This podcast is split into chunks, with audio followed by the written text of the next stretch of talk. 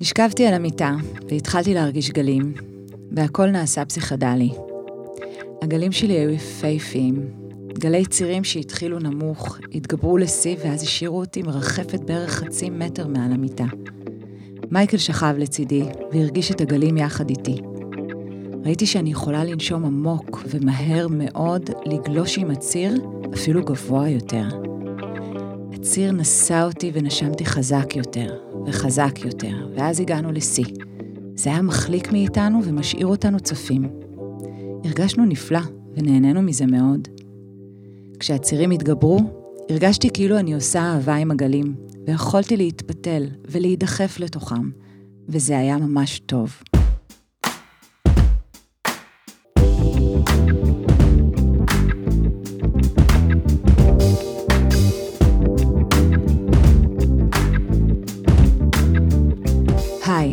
קוראים לי אביגיל גורן, אני דולה ומלווה נשים בלידות.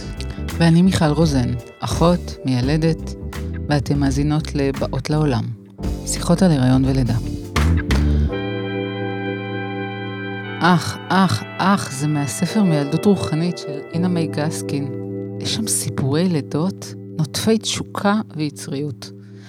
בכלל, היא מדברת המון על כמה חשוב להתחבר לתשוקה וליצרים בהיריון ובלידה. אצלי יצרים ותשוקה מתחברים הרבה פעמים גם לאוכל. ולכן, היום אנחנו מארחות אישה, תשוקה, אחת הנשים החושניות, שפית ותיקה ופורצת דרך, כותבת, אימא, וחברה שלי כבר 30 שנה. איילת לטוביץ'. וואו, איזה כיף, אישה תשוקה, לא היה לי כזה אישה עדיין. תשוקה זה מעולה. תראו, אני, אני זוכרת את הלידה שלי כדבר מאוד מאוד חושני, ואל תטעו, לא הייתה לי לידה אורגזמית, זו הייתה לידה קשוחה, ארוכה, תובענית, כואבת, כאב לי, כאב לי כל כך.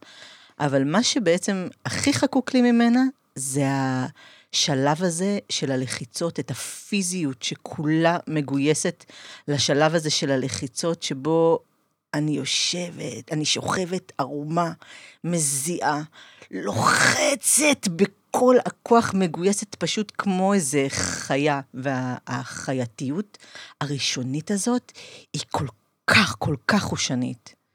טוב, איתכם, אני מבינה שאני אצטרך מדי פעם להתערב ולעשות פה סדר. אחרת, אני לא יודעת לאן נתגלגל במפגש הזה. איילת, לפני ההריון, בכל זאת, חשוב לי רגע שתספרי לנו קצת עלייך. כשפית, כאישה, החיבור שלך לעולם של אוכל ותשוקה ויצרים, דברים שכל שף חייב שיהיה לו?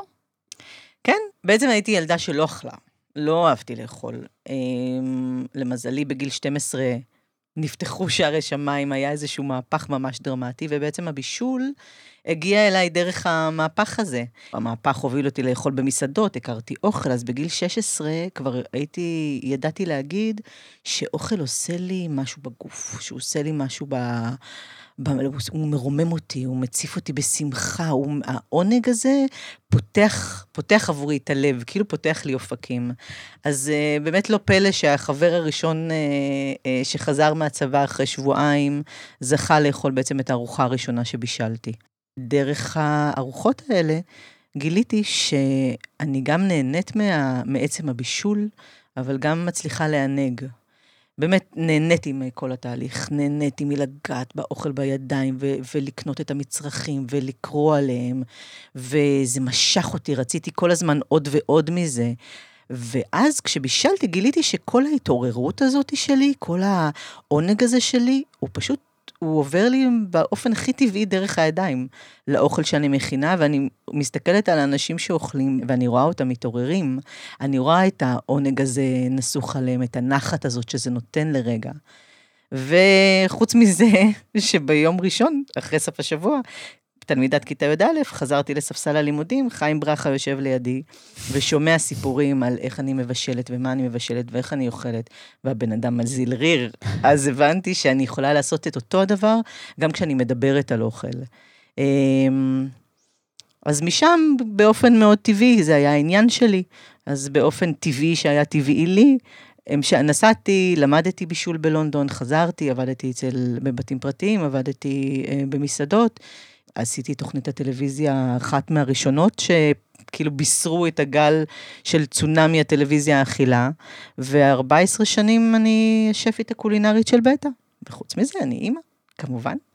איך את חווית את ההיריון והלידה כאישה יצרית? תראו, לי, היה לי הריון אחד. אני אימא לאריאל המופלאה, ואפילו שחלפו כבר 19 שנה מאז, אה, אני זוכרת את ההיריון, גם את ההיריון וגם את הלידה שלה בשיא הבהירות. כל מה שסבב אה, סביב האירוע הזה של הריון, לידה והורות, הוא הלפ... אחד הלפידים המשמעותיים בחיים שלי. אה, ואני חושבת שגם בחיים של החברה הטובה שלי, נכון, מיכי? כן. אה, אז הריון, אני חוויתי אותו כהיריון חושי. אני הייתי מאוד עם העיניים או במודעות לכל החושניות שמתעוררת, של כל ה... לחוויה של הדבר. אם זה ריחות שמעוררים בחילה, אם זה הרעב, ה craving הזה, אם בשיא העוצמה שלו לאוכל כזה או אחר, הגוף, הרגישות בעור שנמתח, החרמנות שעולה, איזו חגיגה כזאת של השדיים, אה, החזה שגדל והגוף שמקבל נפח ומקבל התעגלות, אה, הקונטורים של הפטמה, השד. אה, זה שפע, זה שפע. כמובן שזה באחריות שלנו לראות בזה שפע. אתמול סיפרה לי מישהי שלפני חודש, כשעוד לא הייתה בטוחה שהיא בהיריון, היה מין רגע כזה של חוסר בהירות, של הנאה מהספק, הבנה שתכף יהיו אולי לא מעט איסורים. לקחה לעצמה חופש, לקחה את הבן זוג, יצאו, שתו, אכלו בטירוף, עישנה סיגריות, מין חוויה של סעודה אחרונה. יומיים אחר כך היא כבר באמת עשתה בדיקה, הופיעו שני הקווים, זהו. קיפתה את כל החשקים, נצמדה לרשימה של מה אסור, מה מותר. מין הצטמצמות. אז היום הייתי רוצה שנרכך קצת את הקצוות סביב עניין האוכל, סביב התזונה, מה מותר, מה אסור, שנכניס קצת אפורים בתוך הצמצום הזה. אבל למה אפורים? בואי נכניס קצת צבע לכל השחור לבן הזה. ואם כבר צבע, וואלה, טוב שהילד פה. אני זוכרת אותנו יחד בהיריון. איילת, את מוקפת ידע ושוחה בו מתוך בחירה, ואני, מה זה מבוהלת? מאוד מאוד זהירה, מודדת צעדים, ואני זוכרת אותך שותה יין. השם יעזור. טוב, תראו, היה לי הריון אחד ובאמת הוא היה מופלא. זה התרחש לפני 20 שנה, הדיבור, ההפחדות, בכלל, כל ההלך הרוח היה, היה מאוד שונה. אה, אבא של אריאל אה, הוא צרפתי, היה לי ספר הריון בצרפתית, כאילו עבורו, ובספר הריון בצרפתית היה כתוב, אה, מגבלת אלכוהול, לא לעלות על שתי כוסות יין ביום. אז הבנתי שיש איזשהו מנעד. את יודעת, אנחנו פוגשות נשים מכל מיני סוגים. טווח החוויות הוא עצום. יש את אלה שלא מפסיקות להם הבחילות, ולדעתי סובלות, ו- ורק מלראות את הכותרת של הפרק הזה, מתהפכות להם העיניים. ואני אגיד עוד משהו, אצלי למשל, בהיריון הראשון, הייתי בסרט רע מאוד עם דימוי הגוף, והפחד להשמין. אני באה מרקע של ילדה שמנה שנאבקה עד גיל יחסית מאוחר עם המשקל, ו... כל אותו הריון אכלתי סלט חסות רק כדי לא להשמין. ולדעתי הפרעת האכילה מנעוריי שם אה, הרימה את הראש. זה שיתוף מאוד מאוד חשוב. מאוד חשוב לדבר על זה. כן, ויש גם את העניין הזה שרציתי לאכול טוב ומזין, לתת לעוברית את כל מה שהיא צריכה, ומצד שני, הפחד, הפחד שלי לראות את הגוף שלי מתמלא, מתעגל, ממש לא הרגשתי חושנית. שנאתי את העיבוי והגדילה שלי. בסופו של דבר, אני חושבת שלא הייתה שם הרבה תשוקה לאוכל, היה הרבה control ומלא פחדים. בהיריון השני והשלישי, הגעתי כבר ממקום אחר, בריא יותר מבחינתי. כל הטרימסטר הראשון הייתי אוכלת כמעט כל בוקר בורקס אצל הטורקי בכרמל, עם הביצה, עם המלפפון והאיירין. אך, זה כיף היום. תענוג. תראי, אני לא משלה את עצמי. החוויות משתנות מהיריון להיריון, מאישה לאישה, הנה את, ההיריון הראשון שלך היה כזה, ההיריון השני כבר היה אחר. זאת אומרת, יש, יש מנעד, יש מקום לשנות את החוויה. אני באמת מתעקשת שהחשק נמצא שם, ה-common sense נמצא שם. אנחנו פשוט מתדיינים עם הכל מאוד. והראש מפריע בדרך לחוויה, למה ש... מה החוויה, מה אנחנו באמת חשות.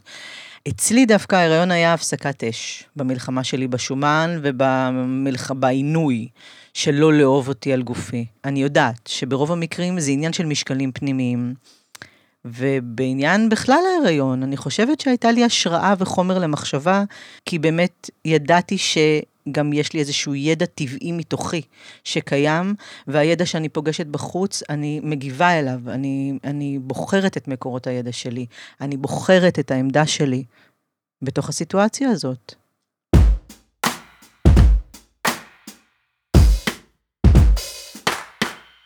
איילת, אבל לאן לקח אותך בסוף ההיריון עם דימוי הגוף? Um, ההבלטה הזאת בתקופת ההיריון, אי אפשר היה להתעלם ממנה אחר כך, כשאחרי שמונה חודשים, שוב פעם התחילו לצוץ, כמו שאת אומרת, הפרעות האכילה או, או הפרעות, הפרעות בדימויי הגוף. Um, הייתי חייבת, הייתי חייבת לשנות את זה, כי ההיריון בעצם היה, הוא היה שער שלי לממד הזה, שבו האהבה לגוף שלי נוכחת. וניצלתי, ראיתי אותו כשער, זיהיתי אותו כזה, והלכתי אחריו. אני אישה מלאת חשק, לא יכולתי להרשות לעצמי להיות מסובכת שמה יותר. ובכלל את ההיריון אני חושבת שעברתי באיזה פיכחון, מה זה מבורך. לעומת טרפת האיסורים וההימנויות של היום. אכלתי, שתיתי הכל. אולי אפילו לקחתי שחטה מסיגריה פה ושם. הכל היה במידה, הכל היה באחריות, הכל היה מתוך ידע. ואולי גם זה שהסתובבתי בעולם וראיתי נשים בהיריון עושות כל מיני דברים בכל מיני סיטואציות. ידעתי שהממדים של האסונות שמתארים לעומת מה שקורה בפועל או בתגובה למינונים קטנים, קיצור, קיבלתי פרופורציה. באמת, באמת לא האמנתי במוחלטות לכל מה שאמרו לי, אלא בדקתי המון מקורות מידע. ומה שהכי חשוב, אני חושבת, זה שאיבדתי את הפחד. את הפחד שהידע עורר. איבדת בעין. איבדתי בעין, כן, כן, איבדתי בעין. ראיתי משהו, הבנתי שאני פוחדת ממנו, אז, אז הסתכלתי על הפחד שלי. מה, מה הפחד אומר? כי הפחד הוא שלי. אני רואה את אחותי היום, תה לואיזה, היא לא מכירה לואיזה, היא מבררת, אם אפשר, אם מותר בהיריון לשים לואיזה. יש כל כך הרבה הפחדה ופחד, מלא חוקים של עשי ואל תעשי, זה נראה לי פשוט סיוט למשהו שהוא בהחלט רחוק מזה. עכשיו, אתן מכירות את המשפטים המנחמים האלה בהיריון, שאם את בקרב למשהו, כנראה את צריכה לאכול אותו. הגוף שלך מסמן לך חסר. צורך, תני לו. אני בטרימסטרים הראשונים, עם כל הבחילות, מצאתי את עצמי עם בייגלה מלוח וקולה. וגם אחרי שנים של צמחונות, בהיריון הראשון, חזרתי לאכול בשר. זה היה חזק ממני. ממש צורך של הגוף. אז איילת, Hmm. מה הם המאכלים שנשים הכי חושקות בהן? כשהיא באה אלייך למסעדה, גרסה בין שיניה, היא אומרת לך, איילת, אני חייבת, תכיני לי. תראי, אין אחי. לכל אחד יש את, ה... את המנעד שלה. אה, אני זוכרת איזו חברה שכל הזמן, אם היה לה crave למשהו, זה למתוקים, כל החיים. הגיע הריון, היא רצתה מלוח. היא הייתה צריכה נקניק מטוגן, כל מיני דברים כאלה, מעובדים, מלוכים. אה, זה, זה הפתיע אותה, ואני חושבת שפשוט הכל, הכל טבעי והכל קביל שם. אבל בואי רגע נדבר על חשקים שיכולים להעיד על צורך אמיתי של הגוף. למשל, אותן נשים צמחוניות שמגיעות למסעדה ומבקשות בשר, אנחנו יודעות שבהיריון נפח הדם עולה, ולפעמים אנחנו נראה ירידה בערכים של משק הברזל.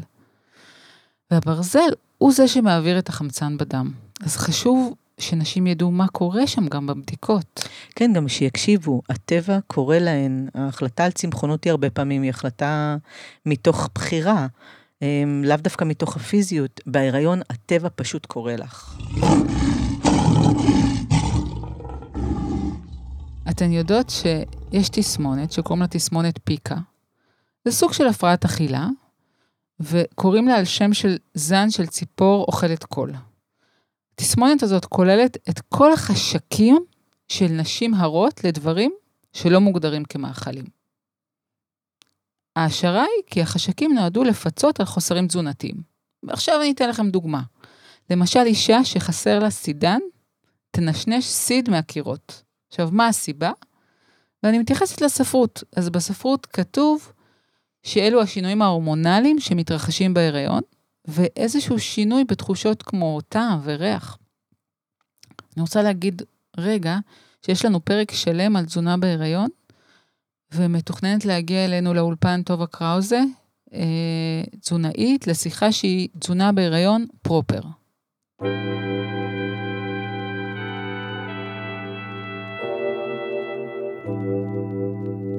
איילת, בזמנו, אם אני לא טועה, את ניצחת למטבח שבישל לנשים בדיאדה. אני אגיד רגע, דיאדה היה מרכז, ממש בית לנשים, בהיריון ולידה, כל מיני פעילויות. זה היה משהו מאוד מאוד uh, חדשני. Uh, תספרי לי קצת על, ה... על מה היה שם, מה הדליק אותך בלבשל אנשים? ראית בזה שליחות? טוב, שליחות is my middle name.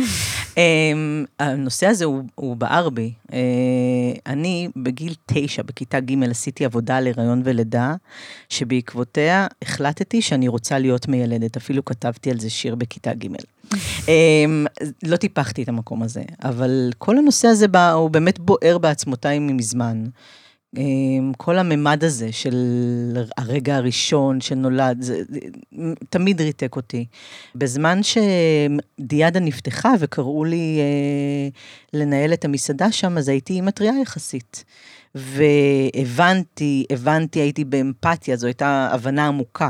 הבנתי את הצרכים. בהיריון, מניקה, אם זה מים על השולחן, אם זה אבות מזון שצריכים להיות כלולים בתפריט, אה, כי חסרים או זקוקים, את התחורים, את מצבי הרוח, את הצורך במרחב. אני חושבת שמתוך זה שעבורי תקופת ההיריון ותחילת ההורות היו כל כך פוקחות עיניים, באמת נולד בי הדחף לאפשר לנשים את המרחב הזה. לתעל את הידע שצברתי לתוך המנות, לתוך החוויה, לשים יד על הכתף, להגיד איזה מילה מקלה, ובאמת היו לי את כל הכלים כדי לעשות את זה. אה, דיאדה בסופו של דבר, המסעדה הייתה ניסוי לא כל כך כלכלי, אבל אה, מה שנחמד זה שהוא פתח בענף המסעדנות את הצוהר להתחשבות באוכלוסיות של הריוניות ושל ילדים. יש כל כך הרבה נחמה בדברים שאמרת, כמה זה חשוב להזין נשים בצורה כזאת, עם המון מחשבה על הצרכים שלהם, ובמיוחד, במיוחד אחרי לידה. טוב, אני מודה שמכל הדיבור פה על uh, חשקים, אוכל, גם נהייתי רעבה וחרמנית. מה עם חרמנות בהיריון? מה אתן אומרות? אה, מותר לדבר על זה בפרק של היום? או, חרמנות ברדיו. אם יש משהו שהיריון מבליט ללא עוררין בכלל, זה את הטבע, את הטבעי. הגוף שמשתנה, החשק שמתעורר, בין אם זה בטרימסטר השני רק, בטרימסטר השלישי, בין אם זה מההתחלה, כאילו יש שם חשק. ואני אני באתי עם החשק עוד ממקודם, אני אישה חשקנית. מהבית. כן, מהבית, הבאתי מהבית. אז ההיריון מאוד מאוד הבליט את זה. כאילו, חרמנות זה שיא, הטבע, זה קריאה של הטבע. בהיריון, אני לא צריכה לדעת מה הרים את המתג, למה אני צריכה להבין אם זה ההורמונים או לא? מה זה מעניין אותי? זה מה שאני. זה מה שאנחנו מרגישות, פשוט. זה ההתניות התרבותיות, או הראש שמנסה לאבד את מה שקורה בגוף בעוצמה, ואנחנו בדיון איתו, שופטות אותו אפילו. בהיריון הטבע לוקח פיקוד. הוא תמיד חזק מאיתנו, אבל פה הוא ניכר, אנחנו, ואנחנו באמת לא יכולות שלא לשים לב לזה. וגם, את יודעת, גם הרגשנות והכעסים והבכיות וכל מה שכולם אומרים זה ההורמונים, אז הם הביטוי של אותו להט, של אותו חשק, של אותו מצב, שעכשיו אי אפשר להתנגד לו. הוא פשוט נובע ממך. טוב, אז אני אהיה שוב המבאסת, אה, ואני אגיד שבתקופות שאני גוזרת על עצמי איסורים והימנעות מאוכל מסוים, כמו למשל בהיריון, החשק המיני שלי דועך. אני מכבה את החשק לאוכל לסקס, ותוסיפי על זה את העייפות וההירדמויות בשמונה בערב. לפחות דבר אחד אני כן יכולה להגיד, ואולי זה מנחם, התשוקה לאוכל ולסקס חוזרות אחרי הלידות ויש חיים אחרי. אז תראי, הנה, גם בזה אנחנו קצת מקובעות. החשק נראה לנו כמו הדבר הכי סקסי. אמרנו, בוא נעשה תוכנית סקסית. אבל חשק, החשק להתכנס ולהקדיש את עצמך להיריון ולהיות במה שאת צריכה עכשיו, הוא גם חשק. אז כשאת אומרת, מכבה את החשק, זה לא בדיוק ככה. איזה חשק בכל זאת מתקיים שם, בתוך ההיריון? איזה חשק יש כשאת נמנעת מאוכל? איזה חשק כן יש? כי אפשר לקרוא לזה חשק, לזה שלא יודעת, את רוצה לרדת במשקל ונמנעת עכשיו מאוכל. יש לך חשק ל... להיראות יפה, להיראות טוב בעינייך, כן? כן. זה, אז חשוב, חשוב, חשוב מאוד להכיר במה שיש. כשאת אומרת את זה ככה, זה פתאום מרגיש לי בסדר. אז שוב אתן מתברברות לי, ואני מחזירה אתכם ללידה, ולידה זה סרט, לידה היא חוויה חושית, היא ריח, היא מראה, היא קול, היא מגע, הכל שם עובד ביחד. פה, פה אני לגמרי איתך. בזמן הלידה, ממש, בחדר הלידה, כל האיפוק שלי מההיריון מתפרק. בלידה אני מרגישה הכי חושנית, הכי נטולת עכבות, והכי הכי אוהבת הגוף שלי. אה, עכשיו שאני חושבת על זה, אולי תוך כדי השיחה איתכן, אולי איפשהו בפנים אני מבינה שהלידה מבחינתי הוא כמו סימן דרך בחזרה שלי לעצמי. לאהבות שלי, לאוכל נע, לסושי, לסיגריות, לאלכוהול, לסקס בלי בטן. או שאולי זה אנדרופינים שם, אני לא יודעת. איזה ברירה באמת יש לי בלידה כשזה מגיע למה הגוף חווה? הוא חווה! את שם עדה. בתוך הכאב וההתרגשויות, למי יש זמן לחשוב? למי, זמן, למי יש זמן להתניות תרבותיות? אני לא יודעת, אני הייתי חיה חייתית, כאילו, זה מה, ש, זה מה שאת, זה מה שאני. אמ, ובעיניי זה שופע יופי. אפילו שאת כולך בצירים, אפילו שאת כולך בכאבים, זה הטבע במלוא הדרו. כל המסע הזה של הריון ולידה, זה וואו, אחד גדול. אבל, ופה אני מביאה את האבל, אתם יודעות, לא כולן מרגישות כך, ולא כולן משתחררות, ויש את אלה שזה מבהיל אותם, וכל הדיבור הזה מעורר בהם איזו תחושת אי נוחות, אז מה להם כן יעזור? נגיד האינפורמציה, כל האינפורמציה שנוגעת להיריון, היא מעוררת ים של הרגשות. עצה מחברה, איך נראית השכנה שבהיריון, מה שאימא אומרת. כאילו כל דבר כזה הוא מוליד בעצם בהרף עין שק של תגובות. קחו אוויר רגע. תמצאו את הדרך לזהות מה עולה בכן מול הדבר, בכנות. כי כשהשכנה אומרת, אה, אל תשתי קינמון בהיריון, אוקיי? שיש לזה אולי איזושהי הצדקה מדעית, אולי נמצא לזה איזושהי הצדקה מדעית. אבל לא כל דבר מתוך הפחד שלי, מתוך הבהלה שלי, אז כל דבר שיגידו לי, אני אאמץ. אבל כשאני במצב שאני מצליחה לנשום עם הפחד הזה, אז היא תגיד את הדבר הזה, ואני ארהר בו. וזה בעצם מה שאתן צריכות לנסות לפורר, את התגובה המיידית הזאת, את זה שהבהלה מנהלת את הדבר, את זה שהפחד מנהל את הדבר. גם אתן שם, ליד הפחד, עם הפחד. קחו לכן את ההתנהלות, כאילו, אם מול חרמנות נגיד, עולה לי בושה, ו, אה, ואם לרגע, כאילו, יש לי איזה רצף שאומר חרמנות, שווה בושה, שווה הימנעות. אם אני מצליחה לראות אותם ש, שנייה כשני דברים שהם מתנהלים זה לצד זה, אז יש חרמנות ויש בושה, ואם עד, עד עכשיו האחת הביאה לשנייה, עכשיו, כשיש ביניהם איזשהו אוויר, אני יכולה לבחון מחדש את העמדה שלי בנוגע לכל אחת מהן. זה עובד בדיוק אותו הדבר עם האיסורים וההפחדות אה, בהיריון. מול הרעיון של לשתות אלכוהול בהיריון, אני עולים בי כל סיפורי האסונות, כל המחקרים שקראתי, מנשימה שנייה.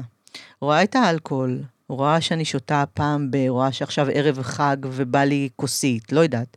רואה את הפחד מהאסון. ואז אני יכולה אולי ללכת ולקרוא על זה ולשמוע עוד דעות, אמ, ולגלות באמת את המנעד. כמו שאמרנו, לא שחור ולבן, ותכלס, מה זה ססגוני? אז נסכם? יאללה.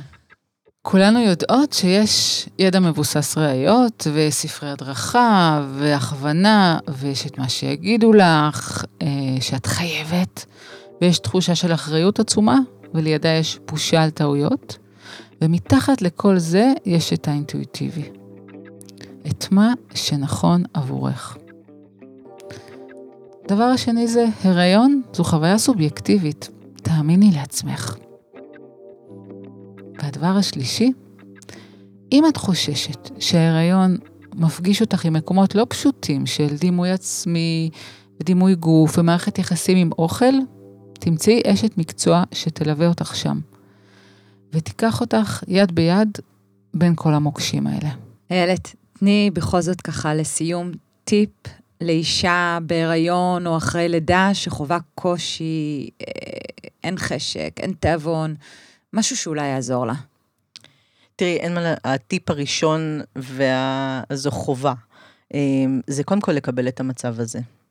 לקבל את המצב הזה, להגיד, זאת אני עכשיו, זה מה שאני חווה, כל הכבוד לי, שאני מצליחה לחוות את זה ולדעת מה אני חווה. אין, כי אין דבר כזה היעדר. מי שיודעת מה זה חשק, יודעת להגיד שעכשיו הוא רדום. איך אמרתם? תאמיני לעצמך. אם עצמך רוצה ליהנות, אבל פיזיולוגית מתקשה, אז חפשי מה, מה, מה הגוף כן רוצה. אם אין תיאבון, אז אולי שייקים קרים, אולי מרק צח, אולי זה דווקא זה כן עושה חשק. לא בא לך סקס, אבל מה עם אה, למרוח קרם על כפות הרגליים? אה, לפנק לך את השוקיים עם קרם. אה, ויש עוד טיפ אחד, שזה טיפ שגיליתי על עצמי, וזה הטיפ הכי פשוט בעולם. להתחיל לאכול עם הידיים. את המרק, כאילו להימנע מסכו"ם לכמה, לכמה ארוחות, את המרק אפילו לשתות מהקערה כאילו היה ספל. את השניצל לחתוך למקלות, לאסוף ביד, לטבול בקטשופ, במיונז, ברוטב, לא יודעת, אה, להכניס לפה, ובסוף לא לשכוח ללקק את האצבעות, זה אחד הדברים הכי חשובים. ומשם הדרך לחשק נפתחת. זה המתכון הסודי שלי. יאללה, ננגב חומוס עכשיו.